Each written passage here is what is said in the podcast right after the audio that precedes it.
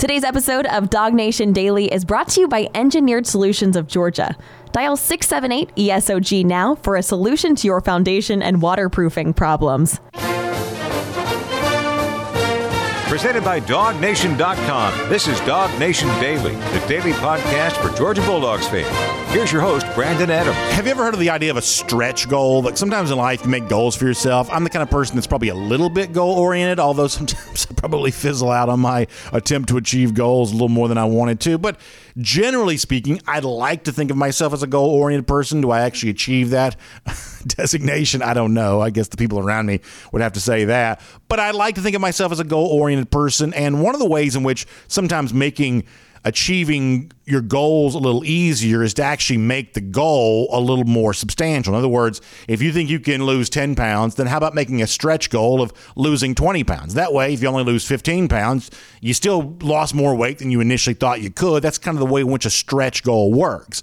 And so, with that in mind, I was thinking a little bit about the Georgia running game, and I have what I believe is a little bit of a stretch goal for the uh, Georgia rushing attack here this year. Now, let me set this up this way. We've talked about this a lot over the course of this offseason here thus far.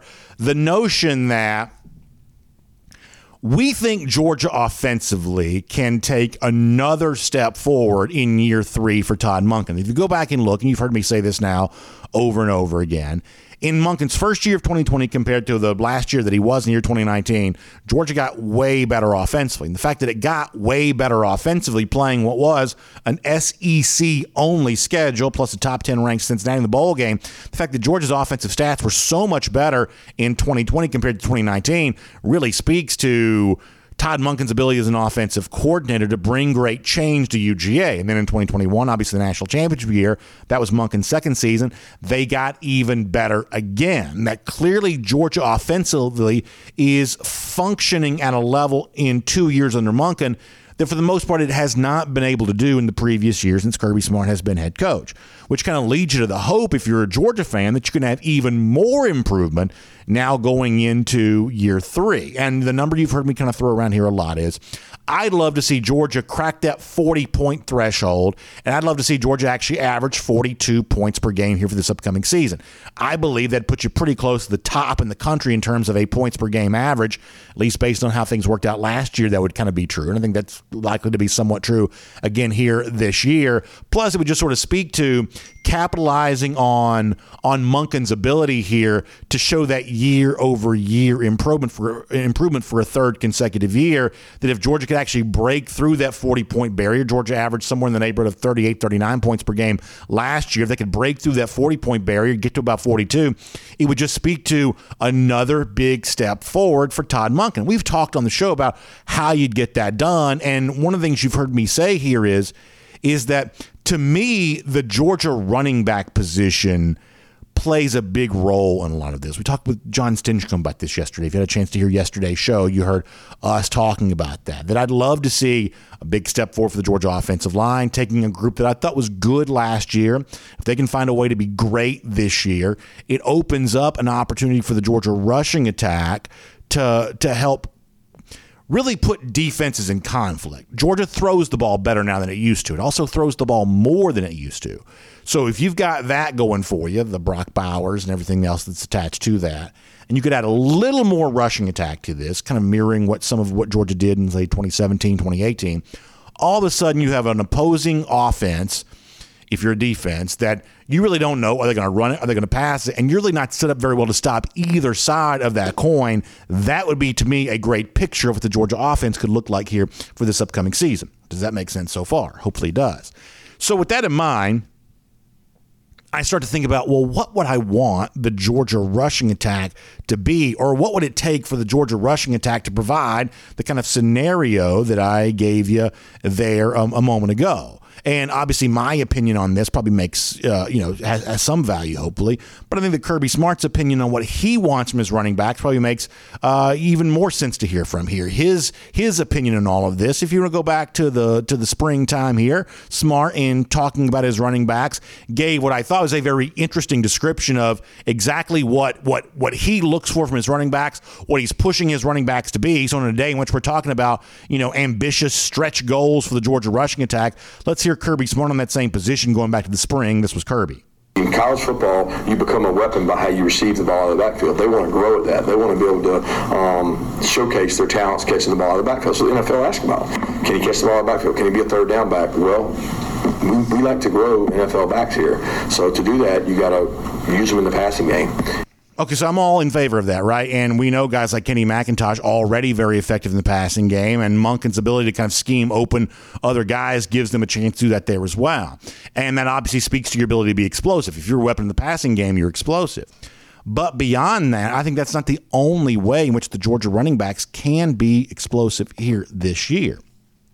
And they can also be explosive when they run it there as well. And the ambitious stretch goal I had for Georgia in that regard was I'd love to see this team average six yards per carry on the ground here this season. Now, if you want to go back and look at a year ago, what was Georgia? They were like 5.2 something. Georgia this past year was at uh, 5.26 yards per carry. My ambitious stretch goal for Georgia this upcoming season was six yards per carry. Now, this is one of those things that I just kind of pulled out of thin air, right? I just sort of made this up, like uh, six yards per carry. And when I actually went and did a little bit of research on this, what I actually found was a little bit surprising. There actually wasn't a team in the country last year that averaged six yards per carry.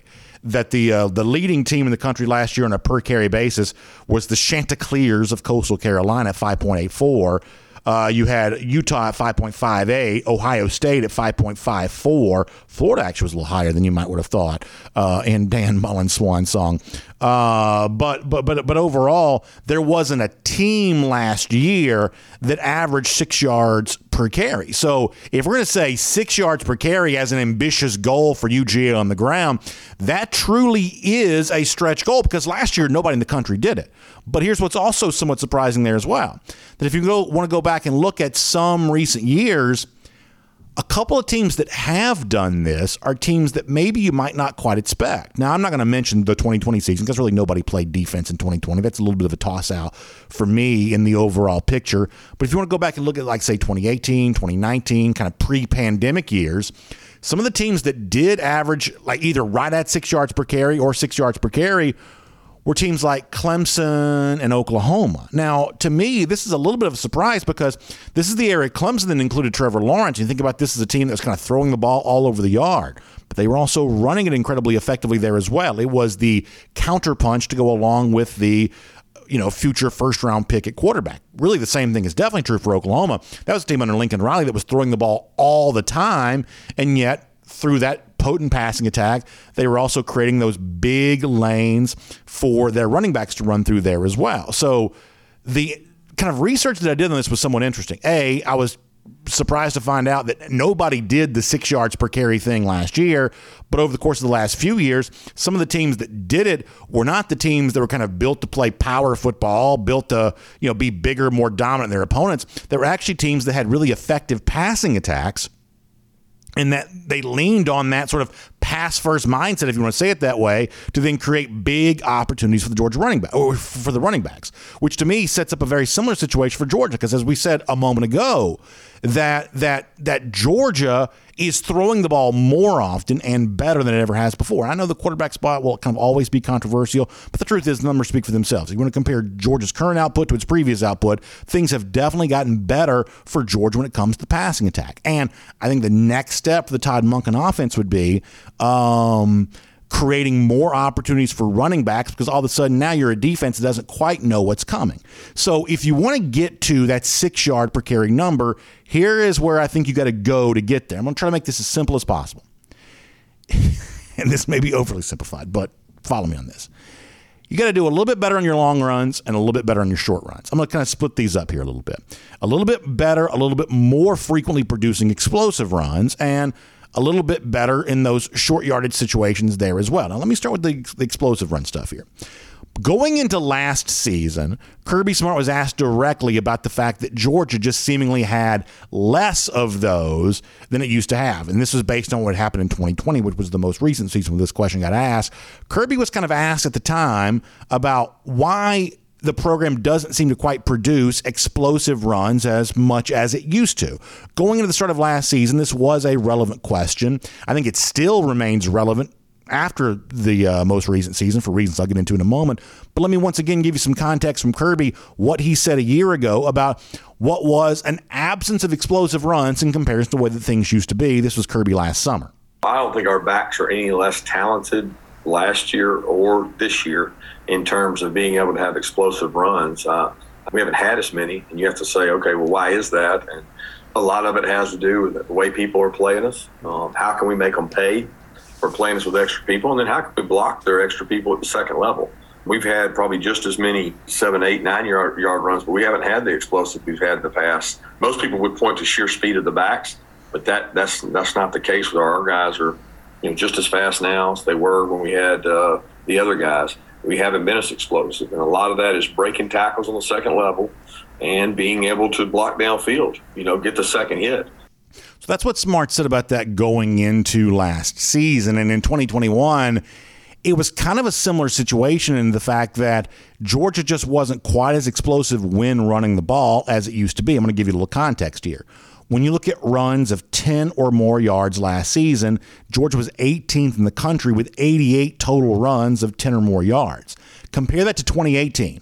That was the year in which DeAndre Swift and Elijah Holyfield were the top tandem of Georgia running backs. Georgia had 109 10 plus yard carries in that season. That was a uh, tie for eighth in the country there that year. So more than 20 10 plus yard carries in 2018 compared to what Georgia did in a national championship year of 2021. Also, on runs of 20 or more yards, which are truly your ex- true explosive runs, Georgia had 24 of those last season. That was good for 22nd best in the country. But in the 2018 season, when Georgia led the SEC in rushing, Georgia had 37 carries of 20 or more yards. So that sort of speaks to if you want to get to six yards per carry for the upcoming season, you do have to find a way, as Smart said there a moment ago, to break more tackles at that second level. Guys like Kendall Milton, Kenny McIntosh, who get their chance to shine. Daijun Edwards, who I think is going to be a big part of this story. Uh, obviously, freshman running backs, potentially like Branson Robinson. When you get a second level opportunity, you have got to make a man miss. You've got to turn what would be a seven yard gain into a 14 yard gain. And all of a sudden, that gives you a better chance to get to what is admittedly a little bit of a stretch goal of, of averaging six yards per carry for the season. Georgia used to do that at a very high clip, say 2018, but did not do that at nearly as high a clip there in uh, 2021. The other thing is you've got to find a way to turn small gains into more consistent opportunities for you there as well. Now, the picture I want to have in your mind, I want you to have in your mind of this is Think about a bad day for Georgia offensively last season. There weren't very many of them, but obviously the worst day, certainly in the regular season, was the game against Clemson. Georgia did not score an offensive touchdown there that day.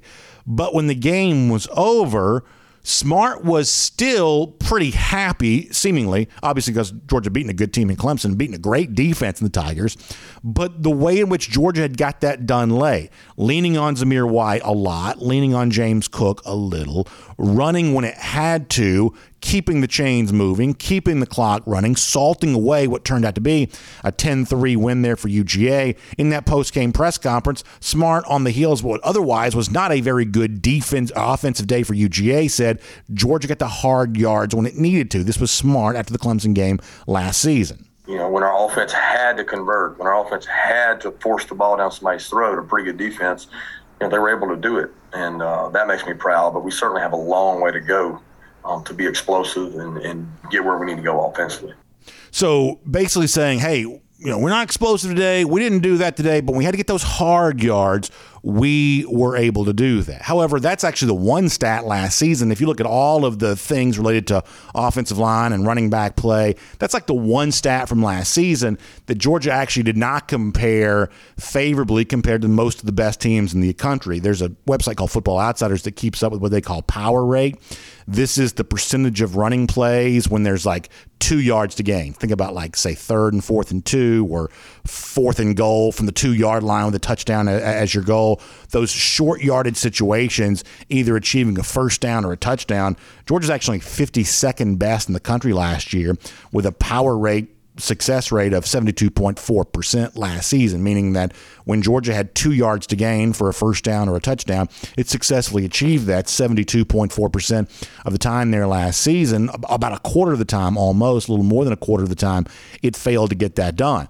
So if you want to get to that six yard mark here for this year on those short yardage situations, you're just going to be successful more frequently, which kind of puts more pressure there on the offensive line there as well. So, I know I'm throwing a lot out there at you on this, but to me, this is the kind of the bottom line on all of this is that while six yards per carry is certainly a stretch goal, a very ambitious goal for the Georgia rushing attack here this season, I don't think it's unfair to say that Georgia could get closer to that number than it was a year ago. The way to get there, the recipe quite quite simple. You've got to have a lot more 10 plus yard carries and a lot more 20 plus yard carries kind of the way that Georgia would have done circa 2017, 2018. And in those short yardage situations, when the defense kind of knows what's coming, you got to find a way to be slightly more successful in those opportunities there, not getting stuffed, giving yourself positive yardage. And the good news is, if you really are that good offensively, in some situations, it gives the defense a whole lot more to think about there, too. So, year three of Todd Monken is coming up. We believe it can be another step forward for UGA, really looking differently offensively than it did before he got here, but also using some of what Georgia used to do really well as part of that recipe for success. Georgia taking another big step offensively. We think that's kind of the path to how it would get that done. My name's Brandon Adams, and this is Dog Nation Daily, the daily podcast for Georgia Bulldogs fans. Good morning to you, and great to have you with us, no matter how you get to us today, live on video, starting at 945, first and 15, dognation.com, Dog Nation app. By the way, it feels good to be saying live again. Uh, back in the saddle doing all of that, and so happy to have all of you with us as we do. Of course, 10 a.m., Facebook, YouTube, Twitter, Twitch. Uh, those are other video platforms. Happy to have you on those there as well. And on the radio, Athens Sports Radio 96 The Ref every day at noon. Uh, podcast. We had a little bit of an issue yesterday. Our podcast platform, our hosting service was down for a while, so we were delayed in posting the show yesterday.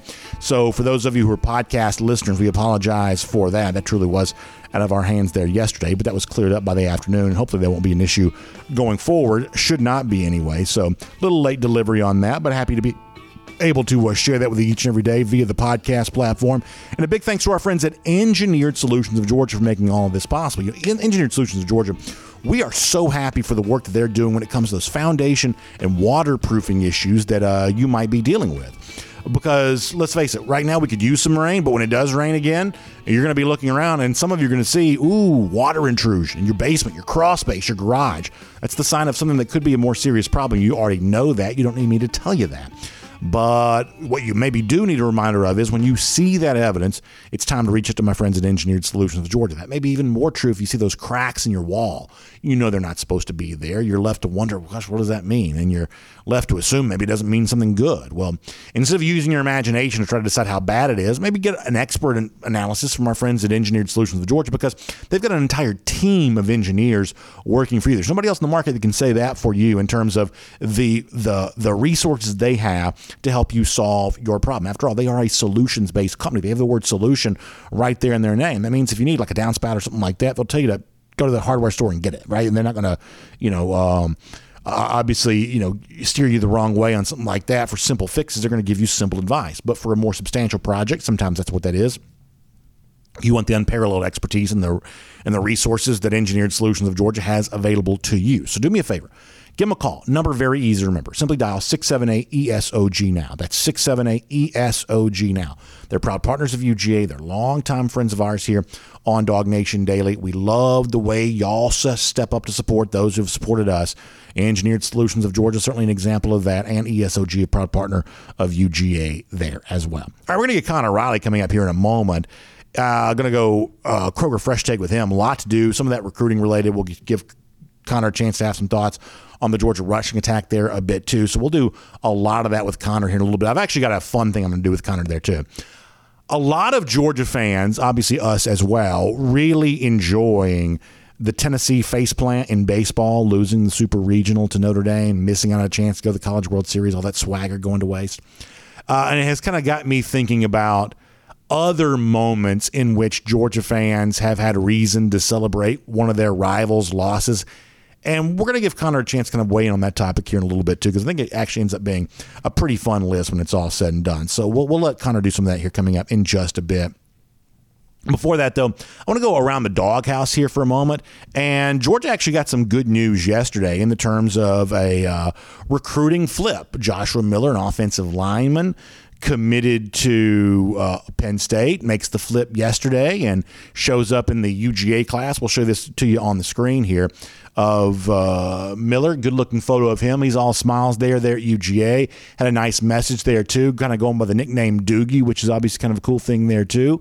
Uh, he says the Lord's path on Twitter, hashtag go dogs. And you know, to me, I think there's a lot to like about Miller, not the least of which is, hey, on the heels of a workout, at least that's what the uh, what the uh, you know folks online are going to tell you, including a really good story from Jeff Sentell at DogNation.com. On the heels of, uh, of a workout, Stacy Searels, Kirby Smart, they said they like him a lot. They move fast on him. The interest from Georgia was all he needed to hear. He moved fast there on UGA and you know, given how specific some of Georgia's recent scouting success has been in terms of really identifying players that could fit for what Georgia wanted to do, I've got no reason to believe that Miller will be anything other than a very good player there for UGA. And I think the thought here is, well, maybe this kind of opens up the floodgates there as well. And for a lot of chatter about so called silent commitments or obviously high profile visitors who seem to have liked what they've seen from UGA, a lot of Georgia fans are kind of left to wonder when does the dam break here and when do we start seeing a whole lot more commits to the Georgia program, some of those big names that are obviously kind of out there on the horizon for all of that. So, what do you say we keep that conversation going with Connor Riley here? We'll wrap up around the doghouse. We'll get ready for him on that. After all, while I was on vacation, you had two big bookend weekends of big time five star visitors, big time high four star visitors, and a lot of potential commitments on the horizon there, and maybe some tough choices in terms of you know who gets in and who does Georgia actually win with, and which of these you know various highly rated players at certain positions do you do you value more than others? Does UGA value more than others? What do you say we do that on the heels of good news yesterday from Joshua Miller with what's next for Georgia recruiting? Let's do that and a whole lot more with Connor Riley Kroger Fresh Take right now here on Dog Nation Daily today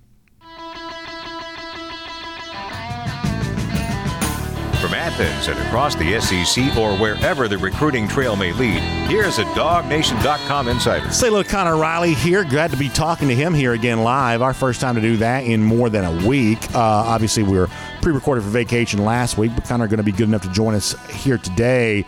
And, you know, Connor, like the rest of the Dog Nation team, they were all over the stories of the last seven days, which included the Arch Manning and others visiting to kick off the month of June. This past weekend saw Joenel Aguero and another high profile list of guys coming in. So it seems like a pretty good spot right now to sort of take a little bit of a snapshot of where things are, where things stand. So Connor, let me get, let you give me a couple of sentences here off the top, and then we'll kind of you know take it there. What is your overall snapshot of how the month of June has gone for UGA thus far? Yeah, I think you like you have to like what you've seen so far in terms of the caliber of players they've had come visit, and then I actually think the visit themselves. I mean, granted, obviously, we all view social media through a Georgia lens, mm-hmm. and I think it helps tremendously to see these all white uniforms that I would point out are literally never going to be worn in a game as much as you know the helmets are a different thing. I actually think the all white getup would look pretty cool, mm-hmm. at least in the pants and the uh, and the jersey there. But it, it, and I wrote about this last week. There's something to be said about the mystique of a Georgia visit and, yeah. and, sort of all that comes along with that. And I think Kirby Smart, you know, again, you always have to sort of be reinventing reinventing yourself when it comes to this sort of stuff. And I think the fact that Kirby Smart has found a way to do this on the recruiting trail has made it seem like these Georgia visits maybe stand out a little bit more than what you see from some of these other visits going around in the country out there. Yeah, I talked about this a little bit yesterday. To me, we've all, those of us who are Georgia fans, have seen Georgia win so many recruiting battles now that there are other things that are sort of more interesting than Georgia just getting another good recruit, something they do quite frequently. And I don't, you know, take that for granted, but it is something we've seen Georgia do a lot to me, what's almost more interesting now is the way in which Georgia recruits. And I do like the idea that Georgia really does seem to be recruiting from a position of strength. You know, when you're able to bring a Jordan Davis back on campus and have to have him there and you know obviously pitch to Jamaal Jarrett, you come here, become the next Jordan Davis, but actually have, you know, Davis, the newly minted first round pick of the Philadelphia Eagles, on campus while you're doing all of that. I think that's really cool. You know, a guy like Bill Goldberg probably speaks more to my generation than maybe some other generations, but the fact that Georgia's got him sending recruiting messages is, is really cool. You know, uh, in previous times, been guys like Migos, obviously, that speaks to a little bit younger generation than me, but whatever it is, Georgia just seems to check a lot of cultural boxes. It really is a very big macro program. And, you know, I think George would never say this to a recruit, but the message here is we don't need you, but we do want you. And I think that's a pretty attractive thing for a recruit to say, hey, if I think of myself as the biggest, if I think of myself as the best, then this program that cl- clearly projects the confidence of a biggest and best type program, it just becomes a, obvious and irresistible choice for a lot of these players, I believe. Hey, Dog Nation Daily listeners, wanted to break in here for a moment. We had a little bit of an audio issue with a portion of Connor's interview today. And if you want to hear that, you can check out the show on any of the video platforms such as YouTube. But I did not quite think it was podcast uh, level quality, so I'm not including that in our broadcast today. So for the moment, because of an echo that we had on Connor's end, we're going to skip ahead. But I hope you enjoy the rest of the program. And of course, as always, thank you for listening. All right, sounds like we're still dealing with that echo situation a little bit. Let, let me just do this really quickly. Remind folks, this is our Kroger Fresh Take with uh, Connor Riley here today.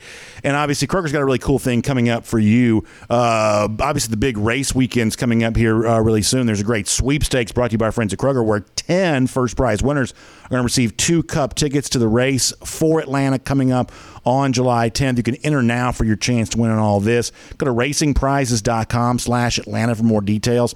That's racingprizes.com slash Atlanta for more details. And you can be potentially a big winner for the uh, great race coming up here uh, at Atlanta Motor Speedway. That's going to be a lot of fun coming up there on July 10th. Connor, I, I, don't want to um, belabor this if we're having the issue, but let me just get one more quick thought from you before we let you go, because I want to highlight this piece that you wrote. You had a great one at dognation.com while I was on vacation, looking at the fact that Georgia kind of chose to stand pat regarding the transfer portal, something that last year did not do, and certainly this year puts it in direct contrast to so many other teams around the country that obviously have taken a ton of uh, transfer players. Before we let you go, uh, just kind of give us a little bit of a snapshot of what you wrote because I thought that piece deserved to be highlighted because I think it does kind of set up a situation right now where Georgia's just very different than a lot of the teams around college football. All right. Well, I'm pretty sure I figured out what the audio issue was. So oh, there you go. It sounds better there. Naturally, uh, at the end of the show, it's when it happens. Uh, well, yeah, I'll keep so, you. Listen, I'll keep. If we got the audio figured out, I'll keep you longer. But uh, go ahead, uh, please. Uh, yeah. So, and I don't know why I went Canadian there for a second, but you know, you look at Alabama, and I think one of the sneaky interesting things from their sort of off season is, you know, they, they go out and they add Jermaine Burton, they add the wide receiver from Louisville, they add a couple of different transfers there. And it, it's interesting that a program that is recruited as well as Alabama has is still plugging those holes. And, you know, transfers are not a zero sum game. If you're bringing somebody in, that likely means that you're pushing somebody else down the depth chart, a guy that you recruited and wanted to develop there. So it's interesting to me that Georgia, unlike an Ohio State, unlike even a Clemson this year, went out and brought in somebody else, or, and, and didn't bring anyone else, and they are rolling with the guys that they brought and the guys that they had in terms of recruiting, in terms of developing, and you know, part of it is I, I do think it falls into the into the way the transfer portal sort of shook out this year, and, there just wasn't an obvious superstar safety out there that was able to come in and could have helped this team. Maybe there isn't the right wide receiver that they were looking for. Whereas, you know, for example, last year, Derion Kendrick checked every box for what Georgia needed and what Georgia wanted there. And so I think because of that, you do have, you know, the, the examples that Kirby Smart has laid out and in the past of – yeah, that's why we don't like to necessarily rely on the transfer portal because the guys that you might need aren't always going to be in there. And so you're going to have to develop year over year. And so I do think that shows a little bit why Georgia is going away uh, about the way that they are about the transfer portal, where if there's a no doubt about a guy that we think can help us, we'll go get him. But more often than not, we're going to want to rely on high school recruits and, and, those type of players. You know, I think Ole Miss brought in something like yeah. 17 different transfers this offseason, and it, it's going to be really interesting to see how that all sort of works out and how that team sort of gels. because quite frankly with the way you know we've never seen any team be that transfer heavy before whereas college football has shown us time and time again if you're able to recruit and you're able to do well at that level it's going to end up paying off in the long run for you Yeah, listen, to me, there's two things going on here. Like, Ole Miss is taking all those transfers because they can't recruit well coming out of high school. Lane Kiffin's not a very good recruiter. Ole Miss doesn't have quite as much to sell. They are going to have to be relying on the transfer portal because they can't recruit out of high school. However, I think you would agree with me on this, Connor. No program would choose, uh, unless you're like a group of five or I guess an FCS, I think you probably would choose transfers. But for SEC level programs, they'd obviously much rather win high school recruiting battles than transfer portal recruiting battles because you just have more long range gain from that. You have a chance to keep a player two or three years, where in the case of most transfers, it's going to be a one year proposition. That's not a very efficient way to run your program when you're constantly battling for players you can only keep for a year. But here's the other thing, and this to me is the most important there is no free lunch when it comes to transfers. On the one hand, bringing in a guy like Derion Kendrick was obviously great for Georgia a year ago.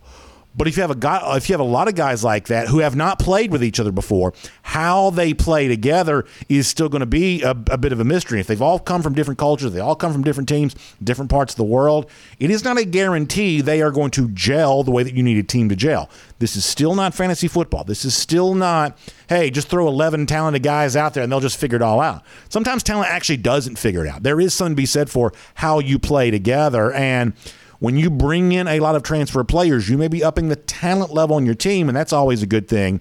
But the trade off to that is you are bringing in a little bit of mystery about how well your guys will click and play together. And by the way, who you make disgruntled, who you make unhappy because you brought in a transfer to kind of park above him on the depth chart, which obviously you know did not work out well for Alabama a year ago. I'll give you the final word. Right, and, I'll give you a perfect example of that.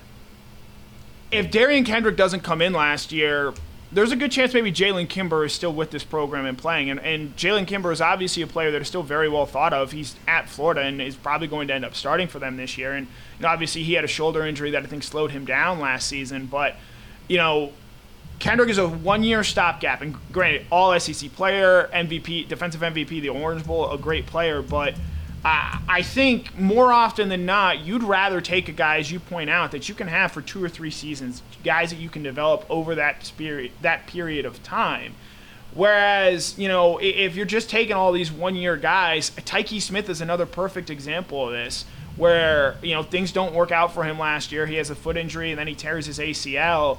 And, and if you're counting on him to be a big time contributor and you're disgruntling some of your other transfer players, it's going to make things tough to consistently build a winner year in, year out because eventually the transfer portal is just going to run dry and they're not going to have the players that you need in there. So I think in rare circumstances, you're going to see a, a Georgia go for it if there's sort of a perfect fit.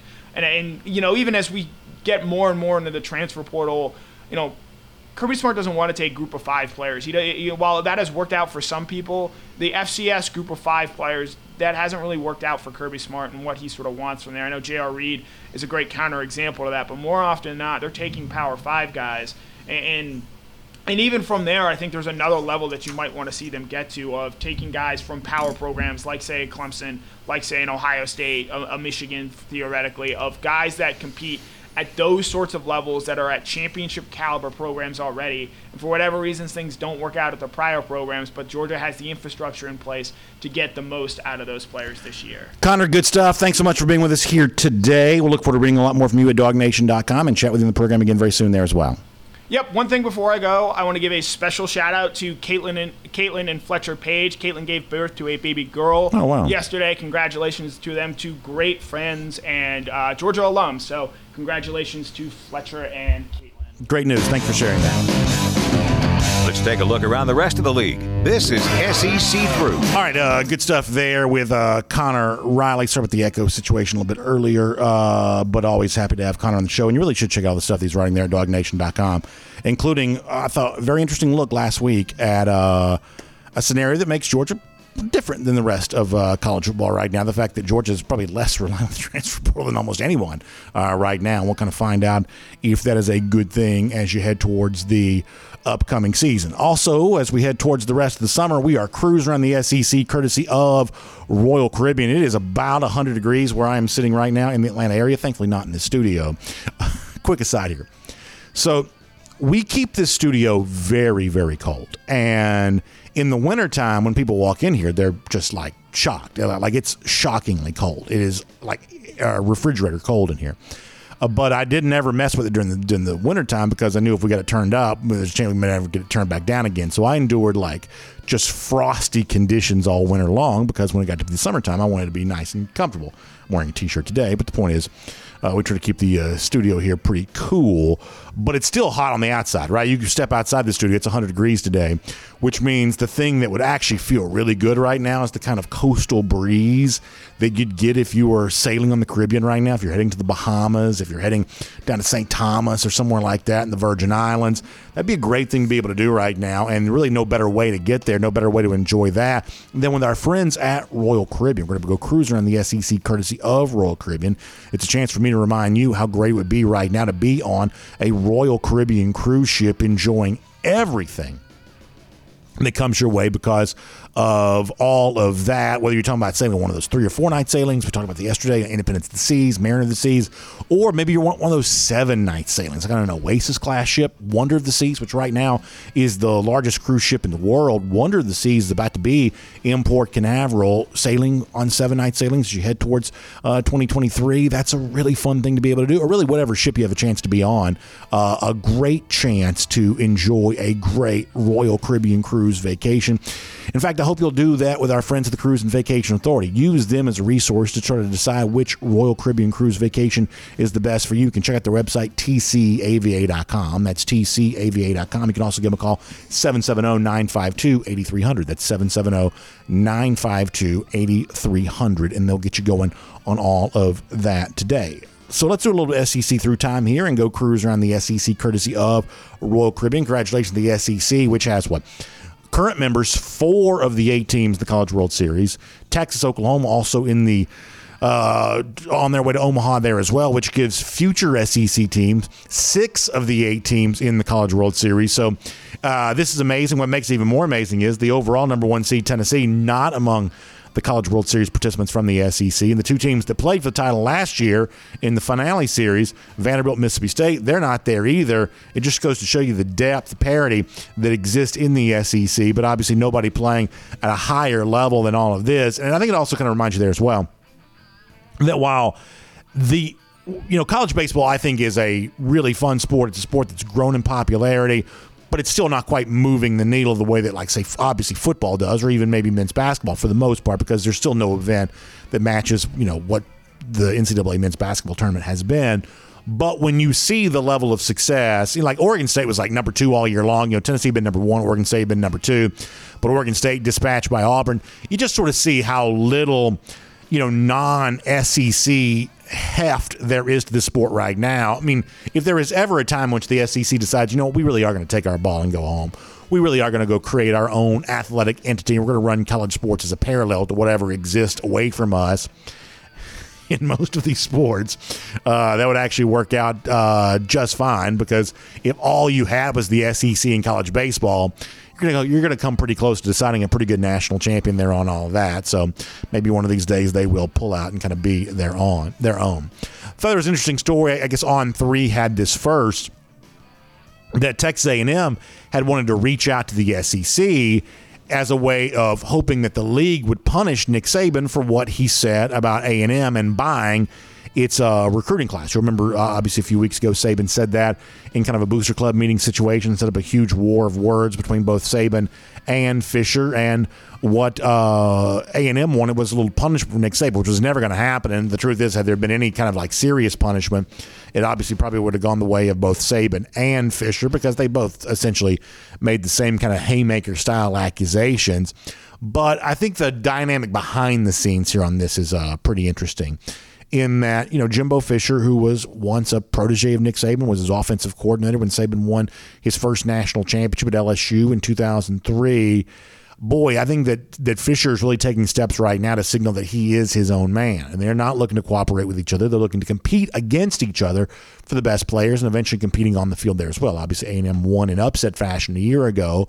But this year, they're hoping to get a chance to play Alabama, win that game, and have it actually mean something and be more than just – a trivial upset. So you know, this is Fisher trying to step out here, trying to be his own man, seeking punishment for Nick Saban. I mean, the one thing that I think I'll continue to take away from the the war of words between these two that dominated the you know early stages of this summer is just how unorthodox it all was the fact that you even would even ask for Saban to be suspended, I think speaks to just how weird that it was that he went so rogue during a booster club meeting and Jimbo firing back at him the way that he did.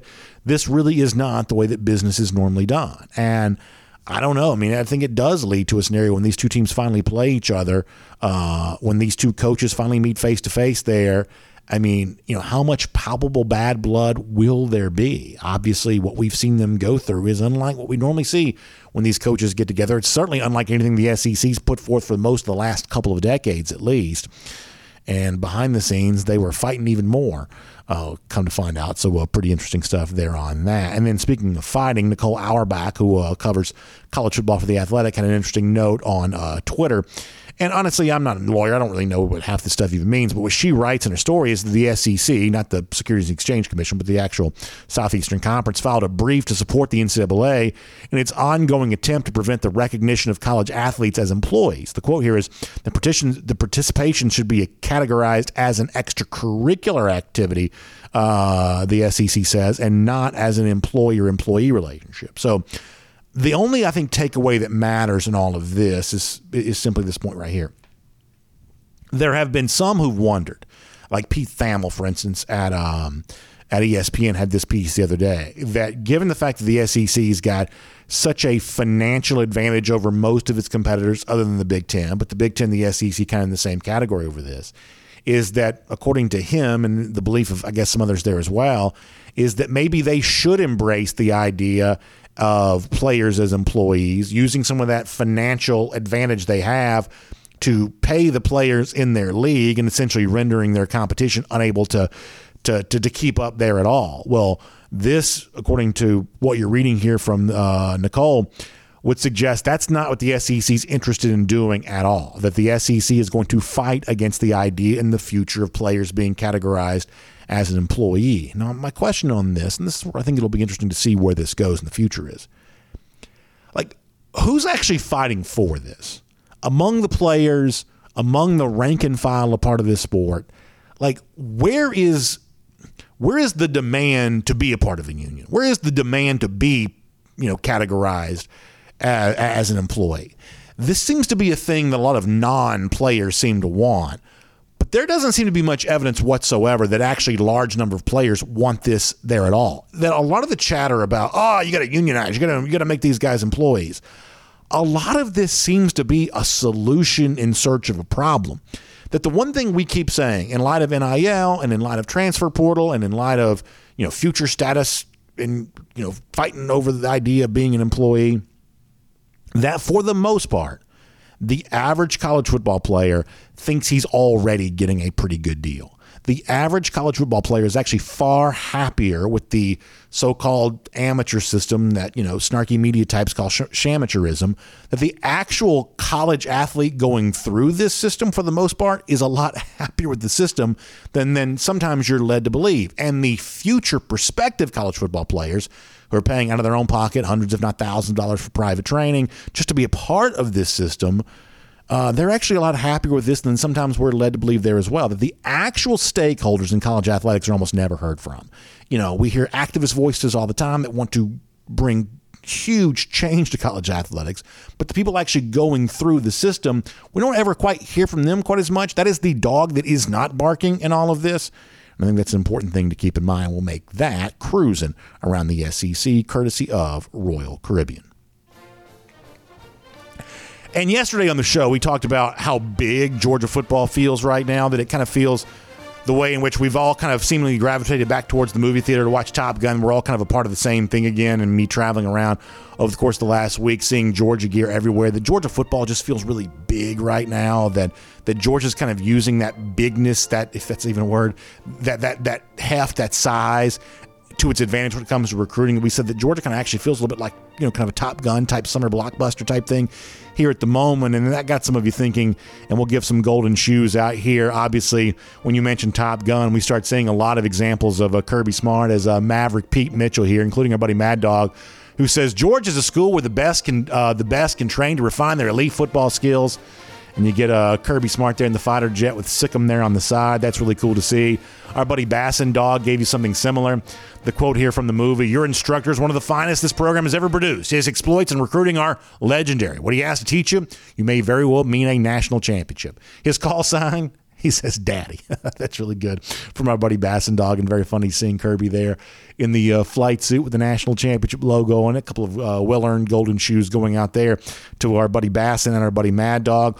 Also, Gator Hater Updater, long national title drought for the lousy stinking Gators, about 4,905 days for them. And our Gator Hater Countdown, Georgia back in Jacksonville, beating up on the Gators once again, 137 days from right now. Y'all have a great day. We will see you tomorrow, Dog Nation Daily, presented by Engineered Solutions of Georgia. And on the podcast, time now for the R.S. Andrews podcast cool down. Take some of your comments here, of course, whether you send them at Twitter, Dog Nation Daily, or online, the comment section there at dognation.com. Scott Bolin writes in on Twitter. We talked yesterday about the, uh, you know, just the, the way in which the Georgia brand just seems to be so big right now and the heels the national championship. When you travel around, you can't help but notice that. Scott Bolin says, uh, he was also on vacation listening to Dog Nation Daily while he jogged on the beach. He said uh, yesterday's show open just nailed it. Wearing that power G is just a little bit more special this summer. Go Dogs, go Dog Nation Daily. Scott, I uh, really appreciate that. That's super nice of you to say, first of all. And I'm uh, happy to hear that you're having a similar experience to what I had, which was, man, Georgia fans just everywhere, and everybody wants to kind of give you that little smile, that little wave, because right now, dog fans and incredibly happy. So, Scott, I'm glad you're enjoying all of that. I was also on the radio a little earlier with my friends at 92.9 The Game, and the subject came up of the five most important players for Georgia this upcoming season, and you know, I kind of gave similar names what I gave on the show last week. We talked about, you know, those players we thought for Georgia that you know, had a chance to be best their position. And I think one of the names that I, you know, kind of gave in that discussion that, you know, a regular sports radio interview where you're talking Falcons and Braves and Hawks and everything else is a little bit different than the kind of conversation we have here specifically on Dog Nation Daily, where the conversation always centers in and around Georgia football. In that, you know, sometimes you're thinking about quarterbacks, wide receivers, things like that. Of course, in a show like this, we're probably thinking a little bit more deeply about every position. And one of the things I told them was to say, listen, you know, for your audience who may be casual fans who may not be watching this kind of stuff closely, you know, think about the importance of having a guy like Sedrick Van Pran-Granger as a guy who I think can be one of the very best centers in the entire country, a guy who's clearly spoken up as a leader for the offensive line. You know, think about a guy like that as among your most important players for the Georgia offense, what it can be, the way in which you make a, um, you know, an offense like this click you know, having a very good center is a very good part of that, very big, important part of that. Typically speaking, great offenses typically have very good centers.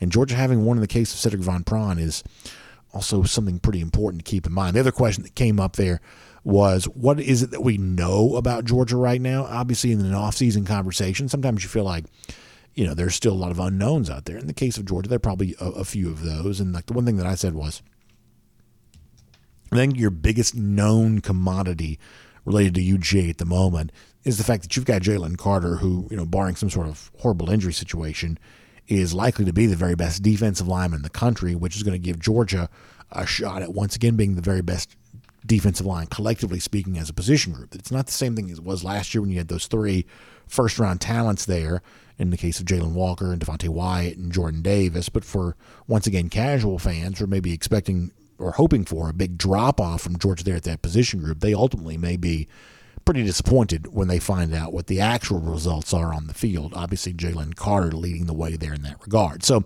those are my thoughts on that. Always appreciate your feedback as a part of our podcast, Cool Down. In fact, we'll invite you to send in your thoughts at dognation.com when we post this show or hit me up on Twitter anytime, HMU, as they like to say, at Dog Nation Daily. Thanks to our friends at RS Andrews making all this possible. Of course, the one you turn to for your air conditioning, heating, plumbing, and electric needs. They show up on time. They do the work that's promised the price that's promised, and they'll show back up with us again tomorrow for the R.S. Andrews podcast cool down at the conclusion of Dog Nation Daily, presented by Engineered Solutions of Georgia.